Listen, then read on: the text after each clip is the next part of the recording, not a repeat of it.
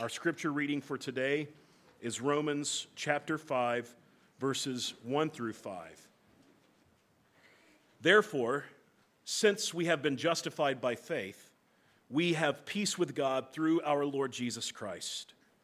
Through him we have also obtained access by faith into this grace in which we stand, and we rejoice in hope of the glory of God. Not only that, but we rejoice in our sufferings, knowing that suffering produces endurance, and endurance produces character, and character produces hope.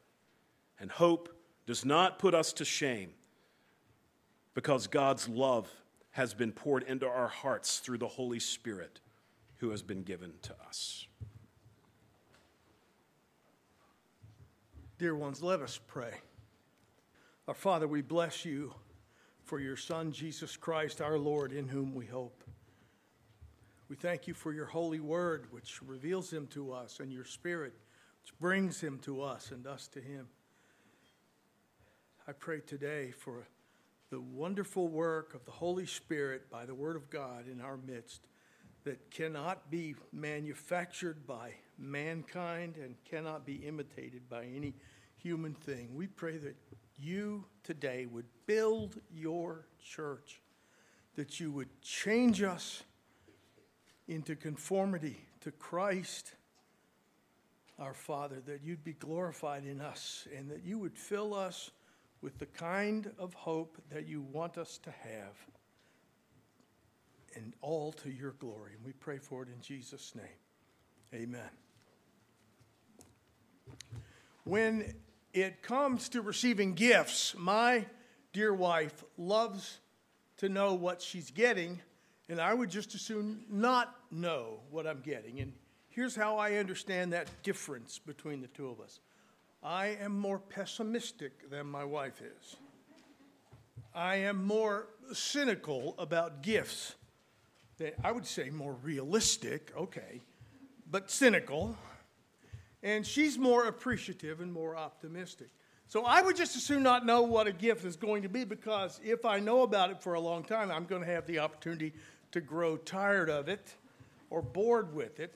I mean, so it could be a game, it could be a shirt, it could be a toy, whatever. It's not going to keep me excited for six months waiting for it to arrive. Betsy is... she's less cynical, she's more appreciative, she's more optimistic. She loves to know about a gift that's coming a long time in advance. And I'll tell you why. Because she's going to mull it over in her mind, and she's going to dream about it, and she's going to actually start enjoying the gift before it even comes.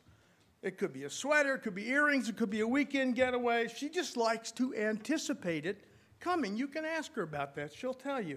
The anticipation is actually part of the fun of getting gifts for her. She's able to have joy in the gift before she has her hands on it. Uh, hoping for it to come is energizing for her. Now, the Bible teaches us as believers in Jesus Christ that we are awaiting the arrival of a promised gift from God. And unless we're cynical and pessimistic about what the Lord has promised to give us, we have the privilege both to know what the coming gift is and even to have joy on account of his gift before we have our hands on it. Today we're wrapping up our short series called Thinking About the Church. And we've thought about the church and her ordinances, her leaders, her food, the Word of God, her ethic, the love of God, the love of the saints, and her worship. Today, we're going to consider the church and her hope.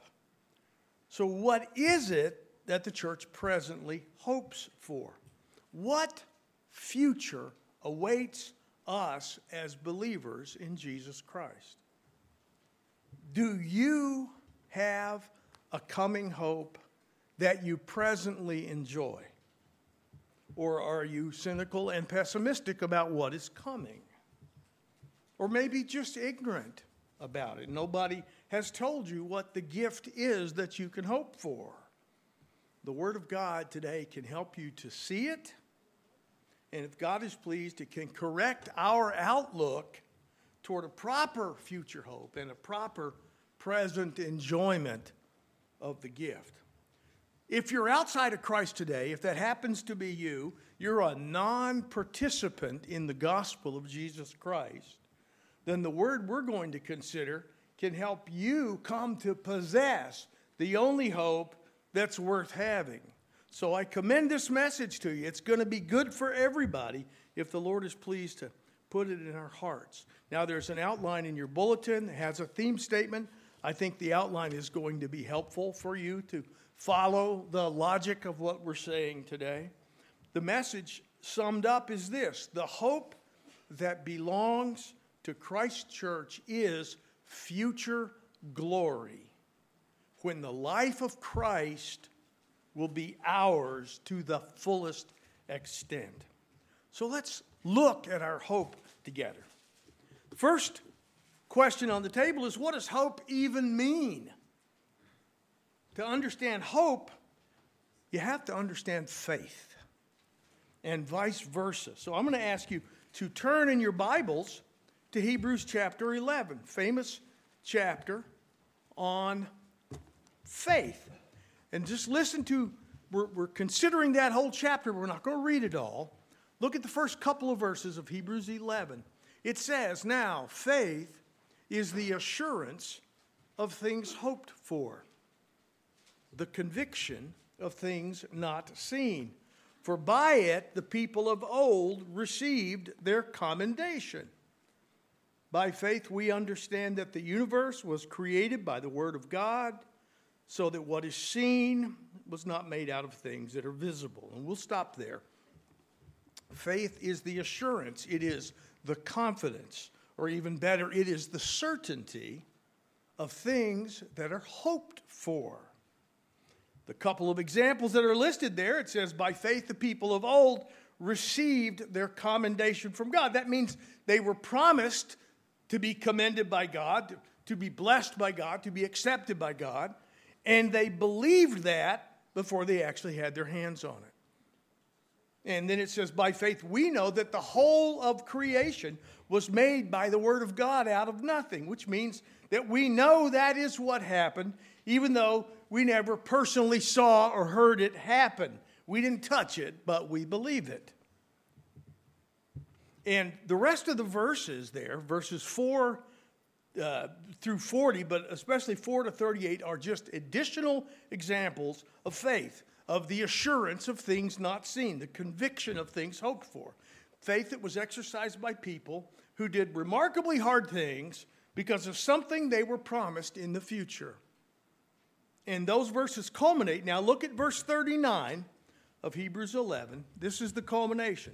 It says, all these, though commended through their faith, did not receive what was promised, since God had provided something better for us, that apart from us, they should not be made perfect.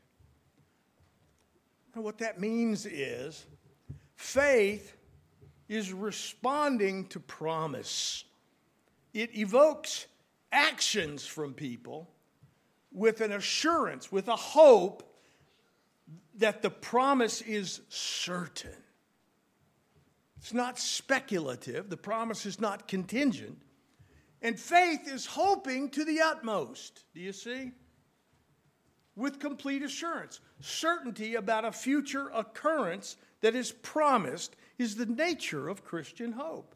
Nothing else really qualifies.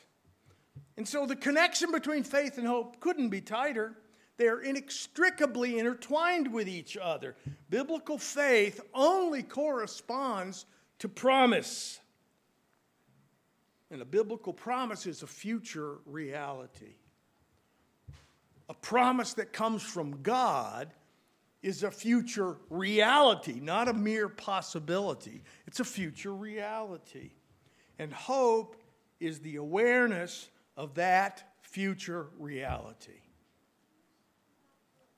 You with me?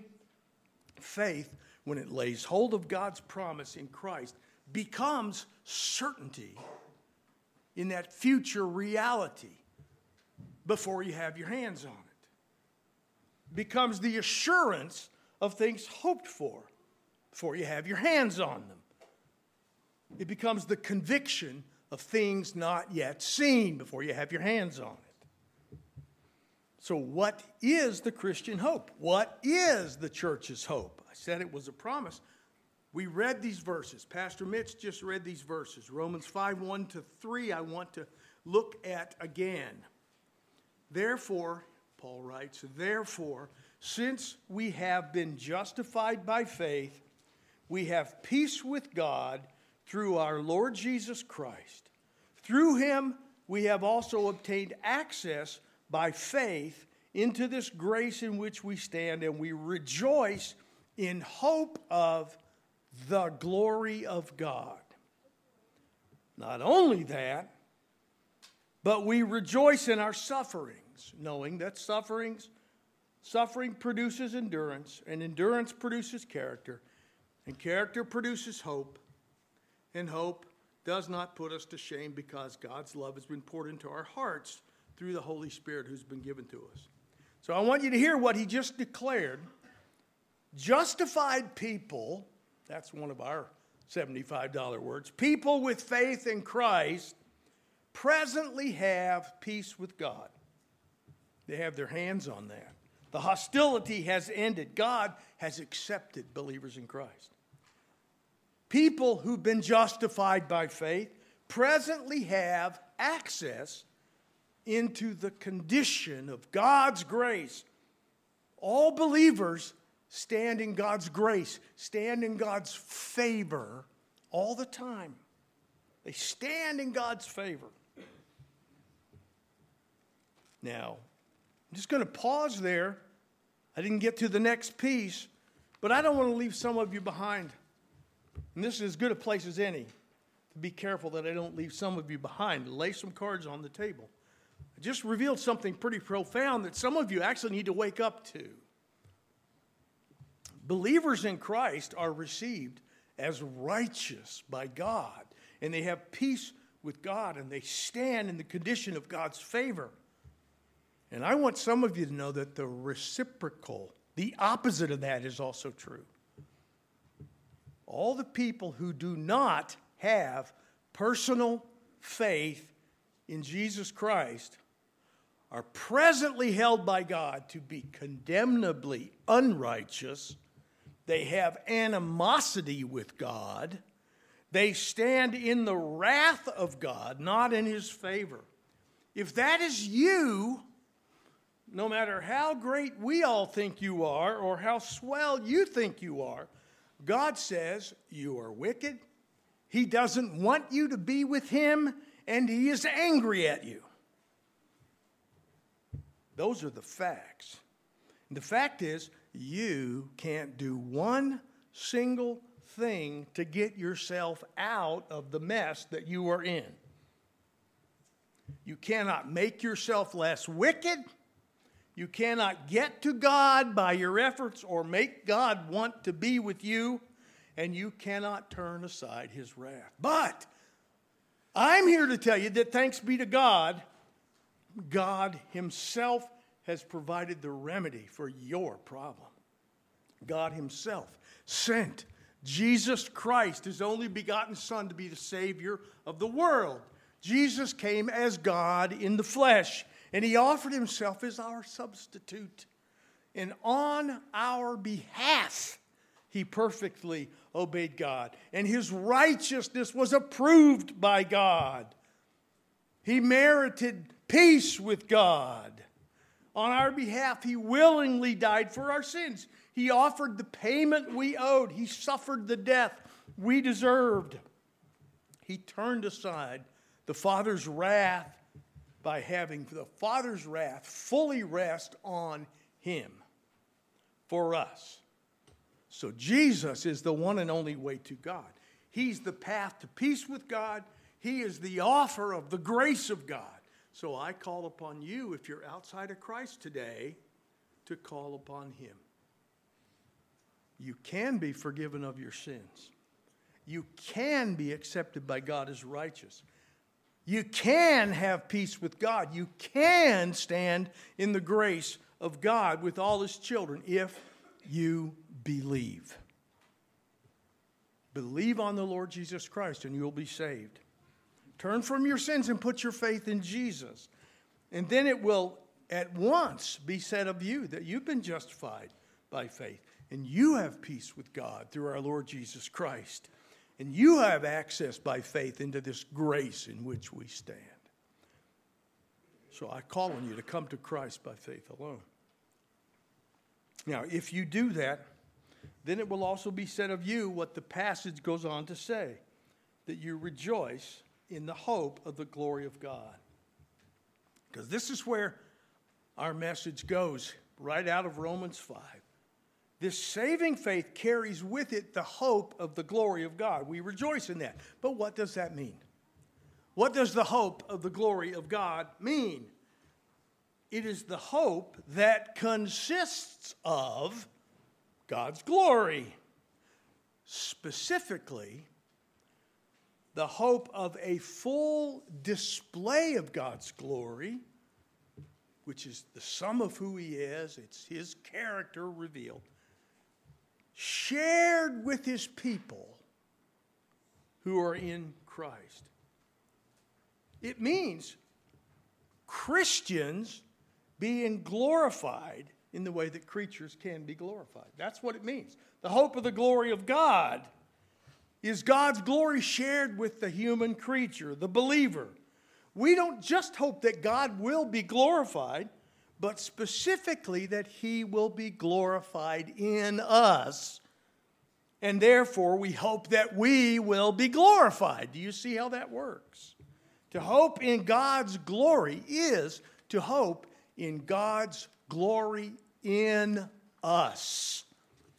All people with faith in Christ are possessors of the hope of being glorified as creatures with the glory of God.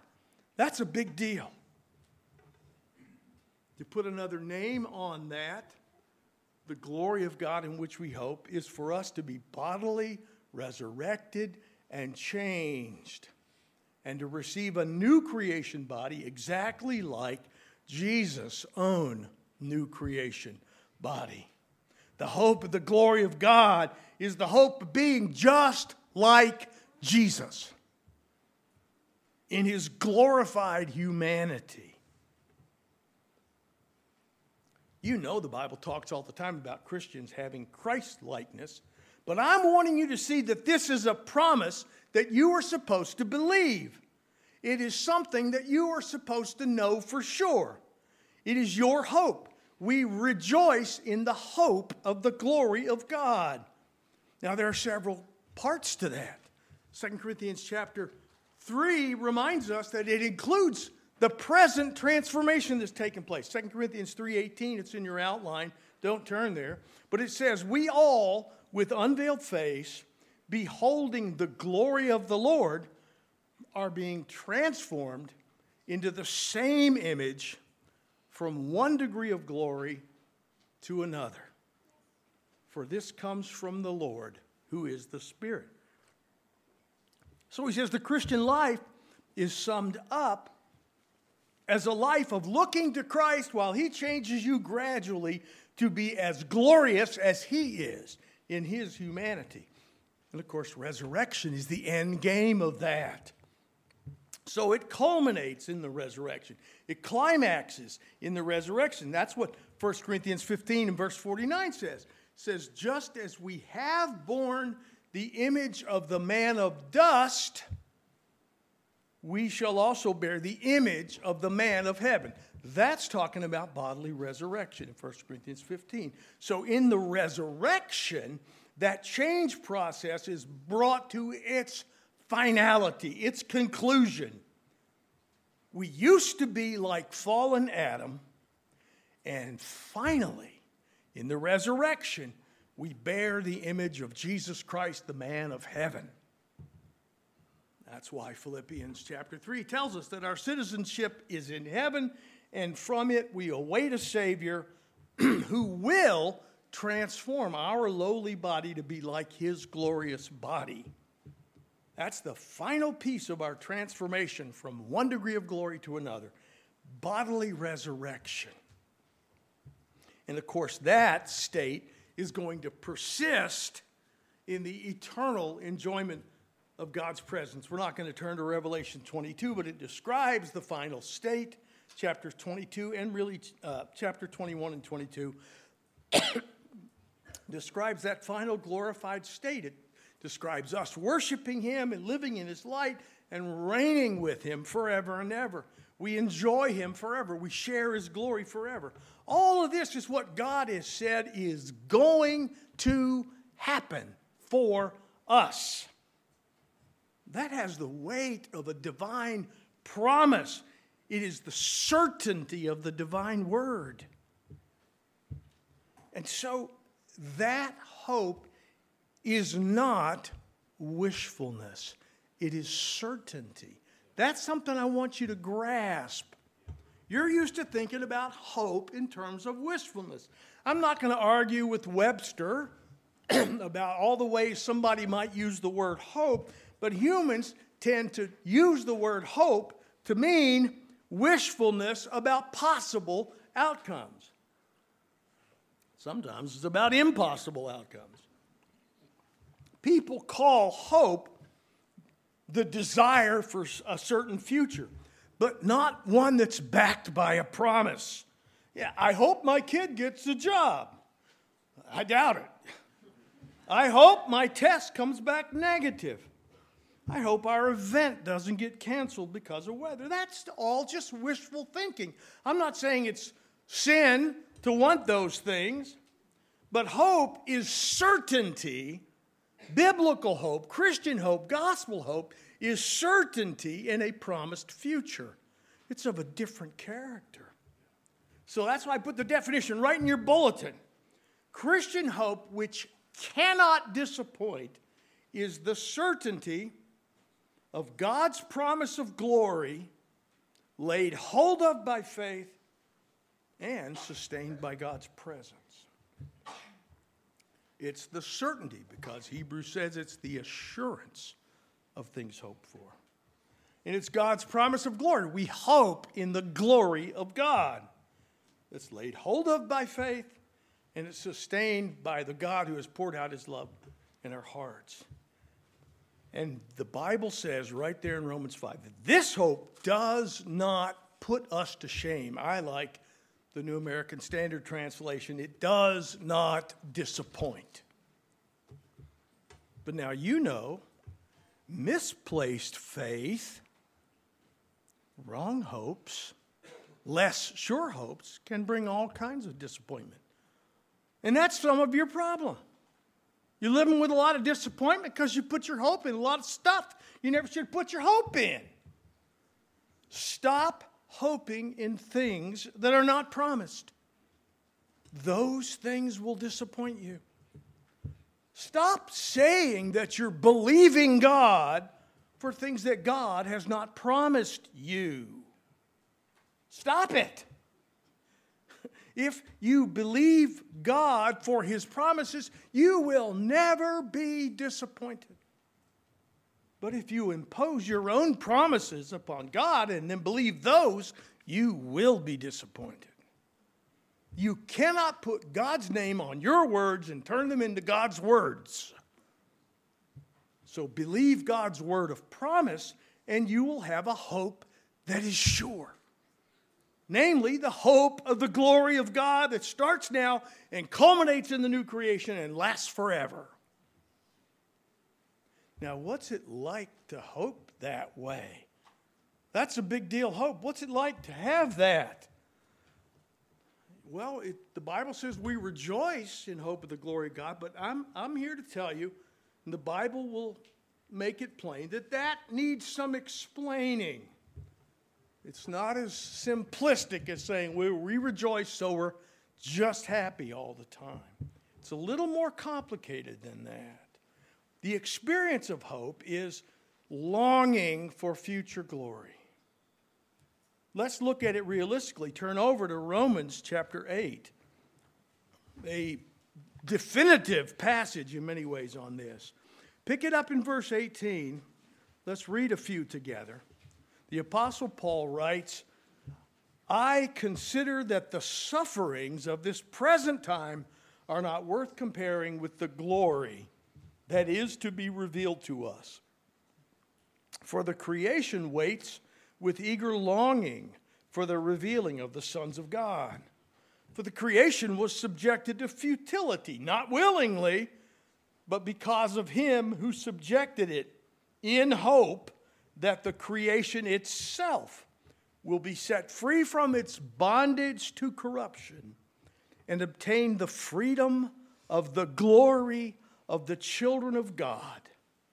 For we know that the whole creation has been groaning together in the pains of childbirth until now.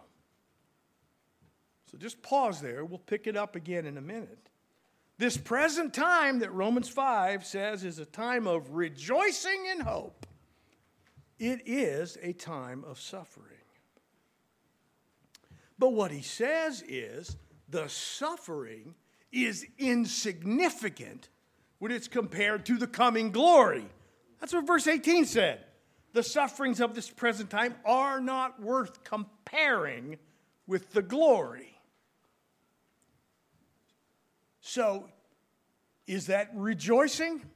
Yeah, because the suffering's not worth comparing with what's coming. Now, it says here that the whole creation is itself longing for God's glory in us to come. You know, the entire cosmos was long ago subjected to a curse of futility. I'm talking about the whole non-rational creation, everything that is. It was subjected to a curse because of man's fall into sin.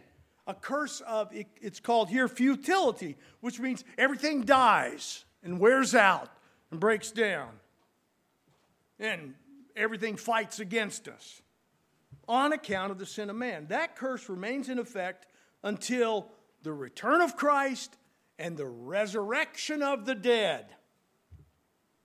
What's the evidence that that curse is still in effect? Everything and everybody still dies, right? Is your car rusting out like mine is?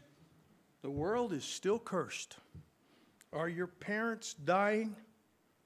Are you dying? The world is still cursed. The world is cursed, and it is metaphorically, the non-rational creation is metaphorically longing with eagerness. That longing is expressed in its groaning. And the groaning is compared to the groans of childbirth, which, while it is no picnic, is entirely an anticipatory kind of groaning in its nature. In childbirth, the end is always in view. It's not endless torture. It is rather anticipatory agony. Talk to new moms, and they can tell you that's what it is.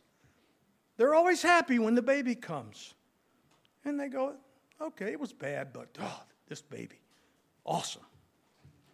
So that agony ends for the whole cosmos when the sons of God are raised from the grave. It's all tied to us. That's when the curse ends. The passage goes on to say that we as believers, we groan for it too.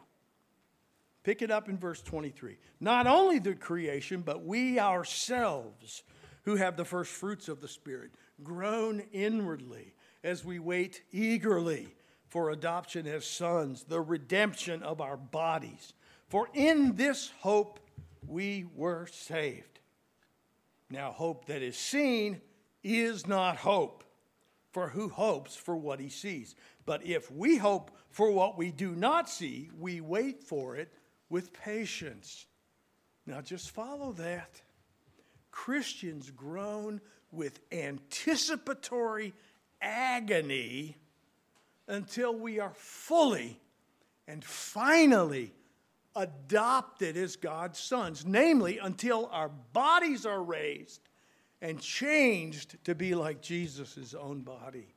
Second Corinthians five says, in this tent we groan, longing to put on our heavenly dwelling. That's what we hope for. That's what we do not see, but are sure of. See, if we saw it, it wouldn't be hope. If we saw it, it wouldn't be by faith. But it is by faith, and we do hope in it. And since we're sure, we can afford to be patient about it. Like a pregnant mother is patient about the process leading to birth, even though it hurts. So am I saying you have agony or that you have rejoicing? Am I saying that you have agony or that you wait with patience? Well, the Bible is saying both. It is painful, but what is coming outweighs the pain. We groan for its arrival, but we are eager and patient because we are sure it is coming. Those are not contradictory ideas. They are complementary ideas. Now, I want you to know, though this will make some of you uncomfortable, that what I'm talking about, this anticipatory agony, this groaning and waiting for the resurrection of the dead, also applies to all the dearly departed believers in Christ, from Father Abraham to Paulette to the recently departed Tilza. What is their condition today? They are waiting like we are. They are presently righteous spirits.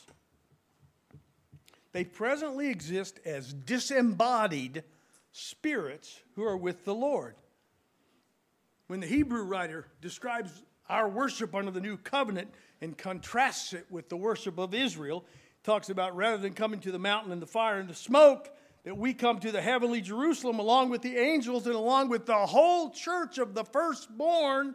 That's all the people that belong to Jesus, and he calls them the spirits of the righteous made perfect. The dead in Christ are the spirits, the disembodied spirits, of the righteous made perfect. Perfect in the same sense that all those who are in Christ by faith are already accepted by God as perfect. The Hebrews ten sense of Christ having made us perfect for all time by his one sacrifice. But they remain spirits with no bodies. Their bodies are still under the curse. Their bodies are still subject to the corruption of the curse, and we know where they're buried. They are disembodied on account of the curse. Now, make no mistake, they are with the Lord. Second Corinthians five makes it plain. Paul talks about he would rather be what he calls absent from the body. That's what we're talking about. Absent from your body and present with the Lord. And he advises us in another place that that is very much better. So they are with the Lord in their spirits, and that is very much better, but they are not yet glorified. When Romans chapter eight goes on, we won't read it, to give us the scope of redemption down at the bottom, verses twenty-nine and thirty. The whole process of redemption, it gives us a logical order of operations, not time, but logic. And it, it says that glorification is the last step. The, the, the order of operations is God foreknows us, and, and then he predestines us to be like Jesus, and we're called, and we're justified, and finally we're glorified. And all those things are true at all times, but they're not all possessed until it is time. So you are foreknown from the foundation of the world, but you're not called until you're called by the gospel, and you're justified at the moment of faith, but you're not glorified until you're raised by Jesus. And neither are they glorified until they're raised by Jesus. It's because their bodies are not yet redeemed. That's that Romans eight twenty-three. So our dear departed ones are not yet in possession of their redeemed bodies, just like us. Glorification, you need to understand, is not a personal phenomenon. It doesn't happen to us one at a time when we die. It happens all at once when we all rise. So our dear departed ones are happy in the presence of the Lord, but they still groan for the redemption of their bodies like we do. They still groan and they wait for it eagerly with patience. They're not battling sin the way we are, but they are not more glorified than we are either. I think there's a lot of confused talk about the dead in Christ, and I think we should do better. I think we can do better. The, the Christian dead do not see Jesus face to face. They don't have bodies. They do not walk the streets of gold. They don't have bodies. And the New Jerusalem has not come down out of heaven. They certainly do not have angel wings to fly around with. They never will be angels. And I don't have a clue about the new bodies, but I know Jesus never displayed any wings. To depart and be with the Lord is very much better, the Bible says. But our hope and our goal, dear ones, is not to die and go to be with the Lord. Our hope is to rise and be with the Lord. And that's better. Our longing is not to make it through this life to the grave. It is to get through this life and make it to the resurrection. That's our hope. That's our hope. Now, confusion on our part about the state of those who are dead in Christ. May, maybe it's just our grief talking. Maybe it's not bad teaching. Maybe we just have trouble handling the thought that the dear departed ones could be in any state other than protection. But I want you to know we don't need inventions to handle our grief.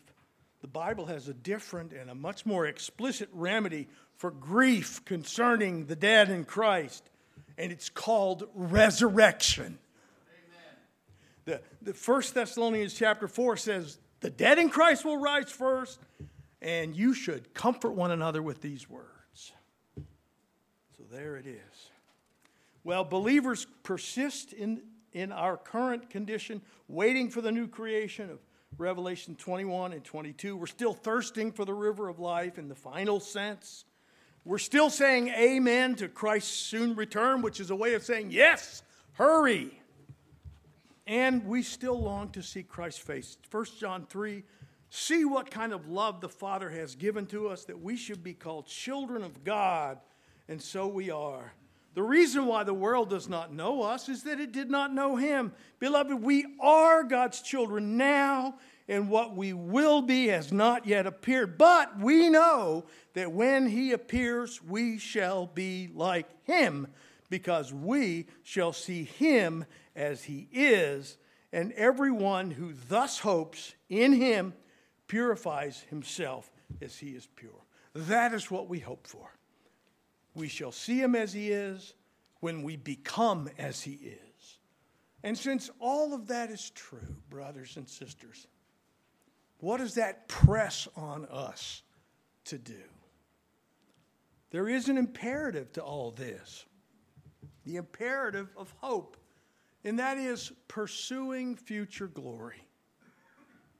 That includes, on the front end, the hopeful pursuit of holiness. And by that, I mean, in the first part, you should go after it. The verse we just read said, anybody who has the hope of Christ-like perfection in purity begins working at his own purity right now, longing for that day. That's plain and simple. Now, I happen to know that verse slaps some of you in the head.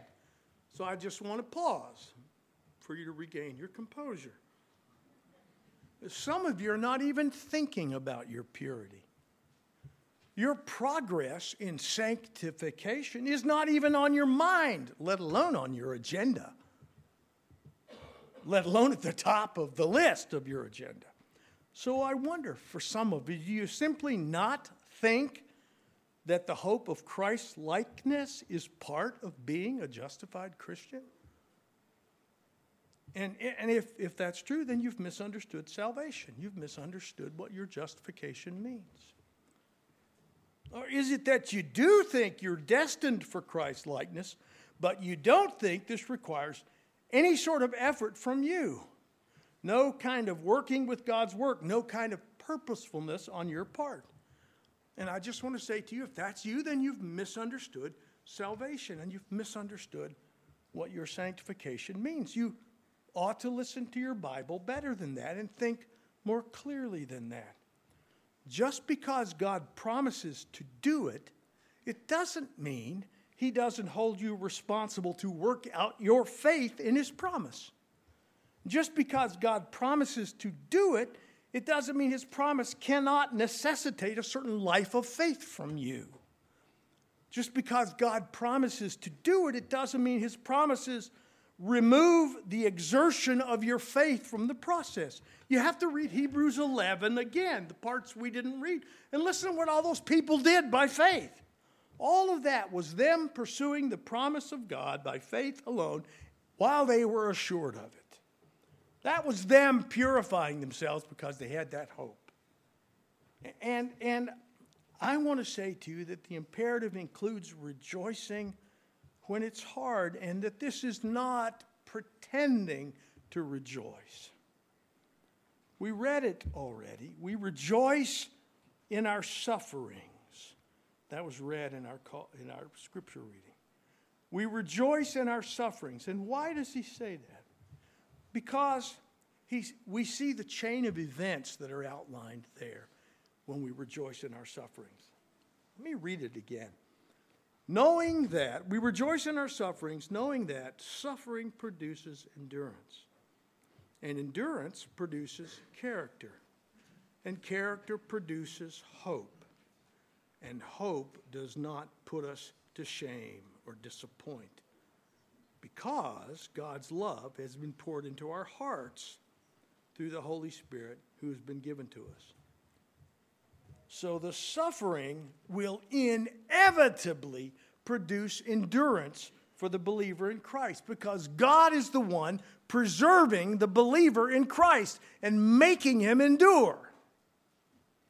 And that endurance will prove his character as a person of faith, as belonging to God, as someone who's being made like Christ. He's the model of perseverance under suffering. And that proof of character produces more of the very hope that we speak of, the kind that never disappoints, because the person that sees that proof of character is seeing God make him like Jesus, and so he rejoices that God will finally make him just like Jesus. And this imperative also goes to the way we hold our hope.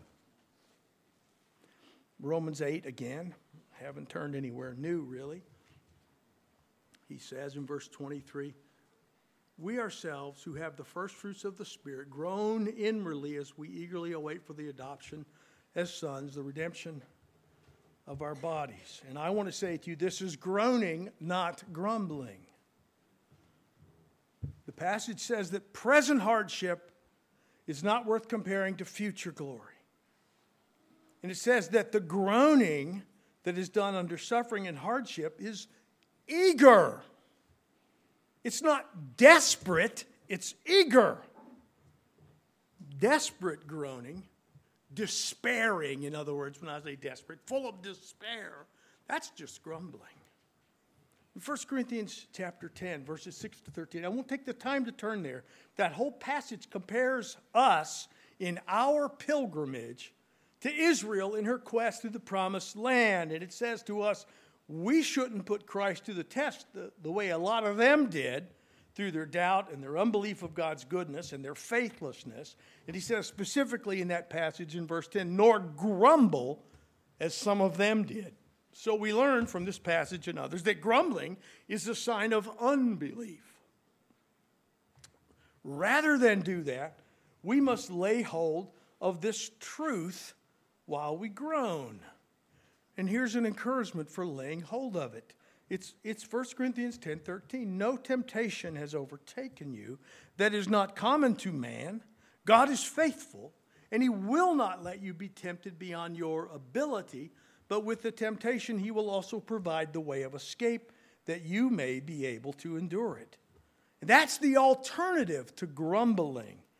You see, all of this life is a temptation not to believe and not to perse- persevere in holy faith.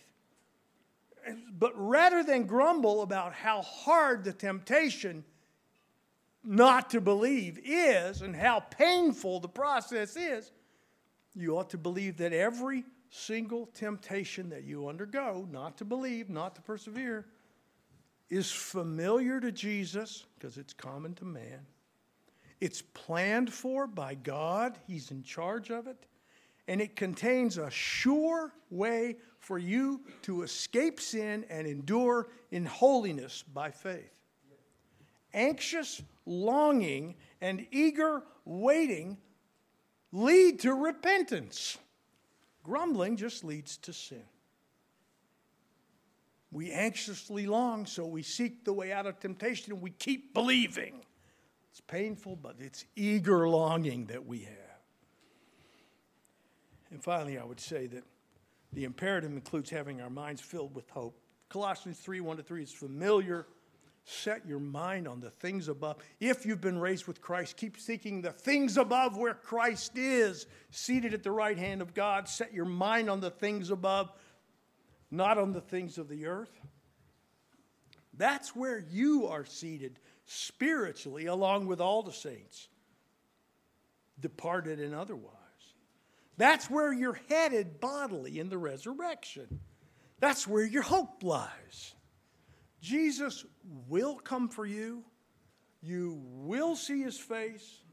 And you will share his glory, dear brother, sister. It is all too easy to be consumed with the things of this world which is passing away, rather than with the world which is coming to pass. You are ramping up for that world. Your resurrection world is coming.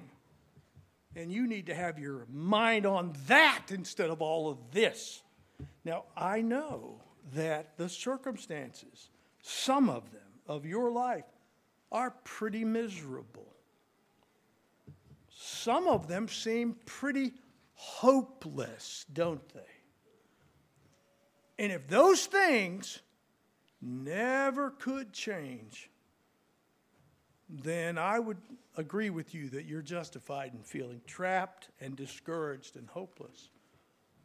But I want you to understand that the hope of glory we're talking about means that finally all of your circumstances are going to change. They all are. They will all change in glory. Every inglorious thing, every troubling thing, every wrong thing will give way to the eternal right of God. It will all give way to the trouble-free glory of God in Christ through the new creation. Some of your troubles will change in this life through hardship and get better, but some of them won't. And some will, in fact, get worse. But they all get better when Jesus raises you from the dead.